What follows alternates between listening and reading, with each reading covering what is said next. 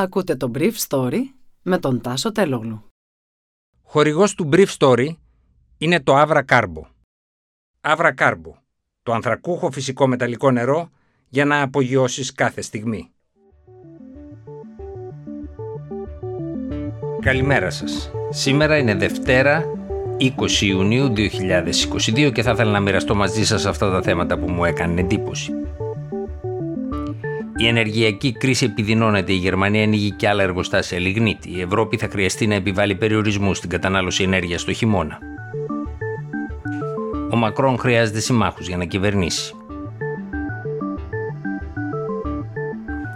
Με την περικοπή του 60% της δυναμικότητας του αγωγού Nord Stream και τις κορυφαίες εμπορικές εταιρείες αερίου Uniper στη Γερμανία, Eni στην Ιταλία, NG στη Γαλλία και OMV στην Αυστρία, να δέχονται έως και 60% μικρότερες ποσότητες φυσικού αερίου από την Gazprom, το πρόβλημα της Ευρώπης για τον επόμενο χειμώνα μοιάζει να οξύνεται. Και στη Μεγάλη Βρετανία οι τιμές φυσικού αερίου γνώρισαν τη μεγαλύτερη αύξησή τους από το Μάρτιο του 2022. Αυξήθηκαν 60% συνολικά στο Ηνωμένο Βασίλειο. Το Μάρτιο του 2022 οι τιμές είχαν διπλασιαστεί μετά την εισβολή της Ρωσίας στην Ουκρανία, στην Μεγάλη Βρετανία. Οι αυξήσεις στο Ηνωμένο Βασίλειο είναι σημαντικές, καθώς το νησί εισάγει μόνο ένα μικρό μέρος του φυσικού του αερίου που καταναλώνει από τη Ρωσία. Ειδικοί της ICIS, μιας υπηρεσίας που παρακολουθεί τις τιμές όπως ο Tom Marzek, παρατηρούν ότι είναι η πρώτη φορά από την έναρξη της κρίσης που η Ρωσία αποτυγχάνει να ανταποκριθεί στη ζήτηση αερίου από πελάτες της. Όπως είχα πει στο Brief Story την προηγούμενη εβδομάδα, η ροή φυσικού αερίου έπεσε αυτή τη βδομάδα από τα 167 BCM αρχικά στα 100 BCM στη συνέχεια και στα 67 BCM στο μέσο της εβδομάδας. Η Γερμανία αλλά και ο Μάριο Ντράγη, ο πρωθυπουργός της Ιταλίας, θεωρούν ότι τα κίνητρα της Gazprom είναι πολιτικά, αν και οι Ρώσοι απέδωσαν την απόφασή τους στην έλλειψη συντήρησης τμήματων του αγωγού εξαιτίας των κυρώσεων. Ο Υπουργός Οικονομίας της Γερμανίας, Ρόμπερτ Χάμπεκ, κάλεσε τους καταναλωτές να μειώσουν την κατανάλωση, ενώ η Ιταλία θα κηρύξει ενεργειακό συναγερμό αυτή τη βδομάδα, ζητώντας από τους βιομηχανικούς καταναλωτές να μειώσουν τις ποσότητες που χρησιμοποιούν, βάζοντας ταυτόχρονα σε λειτουργία τα λιγνητικά εργοστάσια. Ούτε οι Αμερικάνοι μπορούν πλέον να σώσουν την παρτίδα στην Ευρώπη, καθώς ο δεύτερος μεγαλύτερος θερματικός σταθμός υγροποιημένου φυσικού αερίου των ΗΠΑ στο Τέξας, στον ελεύθερο λιμένα του, θα μείνει κλειστός εξαιτίας μιας πυρκαγιάς. Χθες η Ομοσπονδιακή Κυβέρνηση της Γερμανίας ξανά άνοιξε το λιγνητορυχείο Γκάρτσβάιλερ 2 κοντά στο Άχεν, στη Βόρεια Ρινανία Βασφαλία, ενώ εξήγηλε έκτακτους ενεργειακούς νόμους για να προλάβει την ενεργειακή κατάρρευση στο φθινόπωρο. Είναι πολύ πικρό για μας, είπε ο πράσινος Υπουργός Ενέργειας Ρόμπερτ Χάμπεκ, που είναι και Υπουργός Οικονομίας, αλλά είμαστε αναγκασμένοι να πάρουμε το μέτρο μετά τον περιορισμό της ροής σε φυσικό αέριο.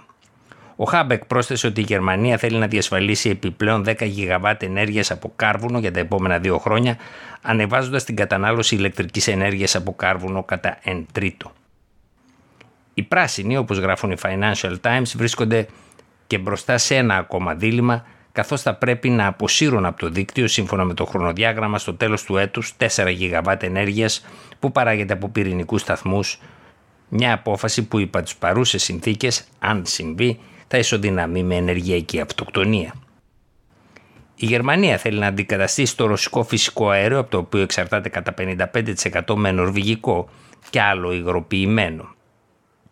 Οι αποθήκες φυσικού αερίου της χώρας βρίσκονται τώρα φουλαρισμένες στο 90% έναντι 30% που ήταν τον περασμένο χειμώνα σύμφωνα με αποφάσεις της Ευρωπαϊκής Επιτροπής και της ίδιας της γερμανικής κυβέρνησης που όρισαν ότι φέτος θα πρέπει οι αποθήκες πριν από το χειμώνα να έχουν γεμίσει.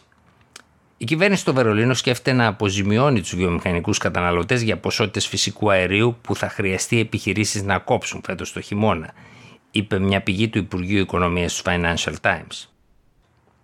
Στο τέλος Μαΐου, η χώρα παρήγαγε 31,4 γιγαβάτ ενέργειας από κάρβουνο, 28 από φυσικό αέριο και 4 γιγαβάτ από ατομική ενέργεια. Όλα αυτά συμβαίνουν καθώς σε ορισμένες χώρες της Δυτικής Ευρώπης, όπω στην Ισπανία, οι θερμοκρασίες πλησίασαν το Σαββατοκύριακο του 43 βαθμούς Κελσίου με τον καιρό πάντως να παίζει τρελά. Στο Παρίσι η θερμοκρασία ήταν στους 18 βαθμούς και στο Βερολίνο στους 39. Το ensemble του Γάλλου Προέδρου Εμμανουέλ Μακρόν κέρδισε το χθεσινό δεύτερο γύρο των γαλλικών βουλευτικών εκλογών όπου σημειώθηκε αποχή ρεκόρ 54%. Το ensemble κερδίζει συνολικά 230 έδρες έναντι των 289 που είναι η πλειοψηφία, ενώ ο εθνικός αγώνας της Ζαν Μαρίν Λεπέν εντεκαπλασιάζει τις έδρες του έναντι του 2017, φτάνοντας στι 85 έδρες. Η αριστερή συμμαχία Νούπς φτάνει τις 149 έδρες και η κέντρο-δεξιή Ρεπουμπλικάνη τις 76. Αριθμητικά, ο Μακρόν με τους Ρεπουμπλικάνους μπορούν να σχηματίσουν κυβέρνηση συνασπισμού, αλλά μια συμφωνία τους δεν θα είναι εύκολη. Οι Ρεπουμπλικάνοι κερδίζουν συνολικά 76 από τις 90 έδρες που διεκδικούσαν στο δεύτερο γύρο. Η Γαλλική Εθνοσυνέλευση περιλαμβάνει 577 έδρες. Ο Υπουργός Προπολογισμού του Μακρόν, Γκαμπριέλ Ατάλ, είπε ότι το αποτέλεσμα ήταν κατώτερο των προσδοκιών του Μακρόν και των συμμάχων του. Οι Γάλλοι δεν μας έδωσαν μια απόλυτη πλειοψηφία, πρόσθεσε ο Ατάλ. Ήταν μια πρωτοφανής κατάσταση που θα επιβάλλει το ξεπέρασμα των διαιρέσεών μας. Πολλοί υπουργοί και συνεργάτες του Μακρόν δεν πέτυχαν να επανεκλεγούν, χάνοντας τις έδρες τους από υποψηφίους της αριστεράς. Ήταν το Brief Story για σήμερα Δευτέρα, 20 Ιουνίου 2022.